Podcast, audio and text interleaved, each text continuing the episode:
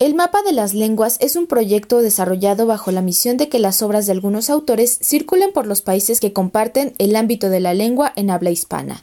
Así, esta iniciativa que surgió hace tres años en España ha sumado la presencia de otras latitudes y para este 2023 presentará un catálogo integrado por 11 autores de las editoriales Alfaguara y Penguin Random House, como son Gloria Peirano, Almadelia Murillo, Alejandro Vázquez Ortiz y Daniel Ferreira. Albert Puig Dueta, coordinador editorial del proyecto, adelantó que este viernes 16 de diciembre se estrenará en Spotify un podcast con entrevistas a los escritores Emiliano Monge, Selva Almada, Carla Maliandi y Laura Baeza. Una segunda novedad es la primera edición del Festival de Literatura en Línea Mapa de las Lenguas. Así lo comentó. Lanzaremos este próximo año, en 2023, conjuntamente con la Escuela de Escritura Cursiva de Penguin Random House, pues el Festival de Literatura Mapa de las Lenguas, que tendrá lugar durante dos días durante el mes de mayo del próximo año y que consistirá pues básicamente en un encuentro online para España y para toda Latinoamérica de dos tardes de duración con diferentes eventos que girarán en torno a la literatura de los autores del catálogo. ¿no? La idea es poder dar, dar a conocer el mapa de las lenguas pues, a través de, sus autores, de sus libros y también sobre todo de sus temas. Este festival literario de, de cursiva de mapa eh, estará moderado por, por el podcaster Camilo Hoyos y las temáticas que se abordarán pues, pues pondrán el foco en la literatura de estos autores desde un punto de vista muy práctico, ¿no? para que para todos esos alumnos de escritura que tienen interés en, en escribir. Bueno, se desvelará en enero de 2023 los nombres de los primeros autores que participarán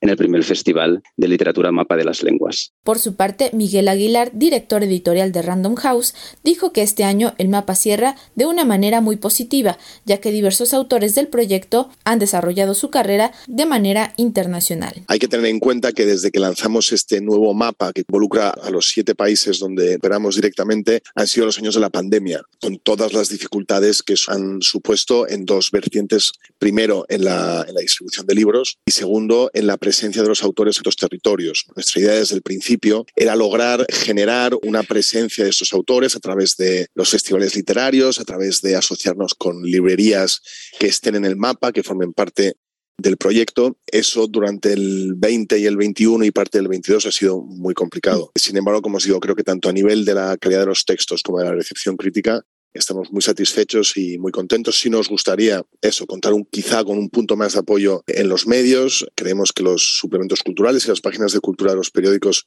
son clave para estimular el interés de los lectores en lo que se escribe en nuestro idioma y ahí creo que tenemos todavía algo, algún camino que recorrer, pero en general estamos muy contentos. Argentina, Uruguay, Perú, Chile, España, Colombia, México y Estados Unidos, que son los países donde el grupo editorial tiene la casa, serán las regiones en donde llegarán las obras de estos 11 autores que han sido publicados en su país de origen en este 2022 y que serán reeditados como parte de la colección Mapa de las Lenguas 2023, iniciando el próximo febrero con el libro Otro tipo de música de la chilena Colombina Parra. Para Radio Educación, Pani Gutiérrez.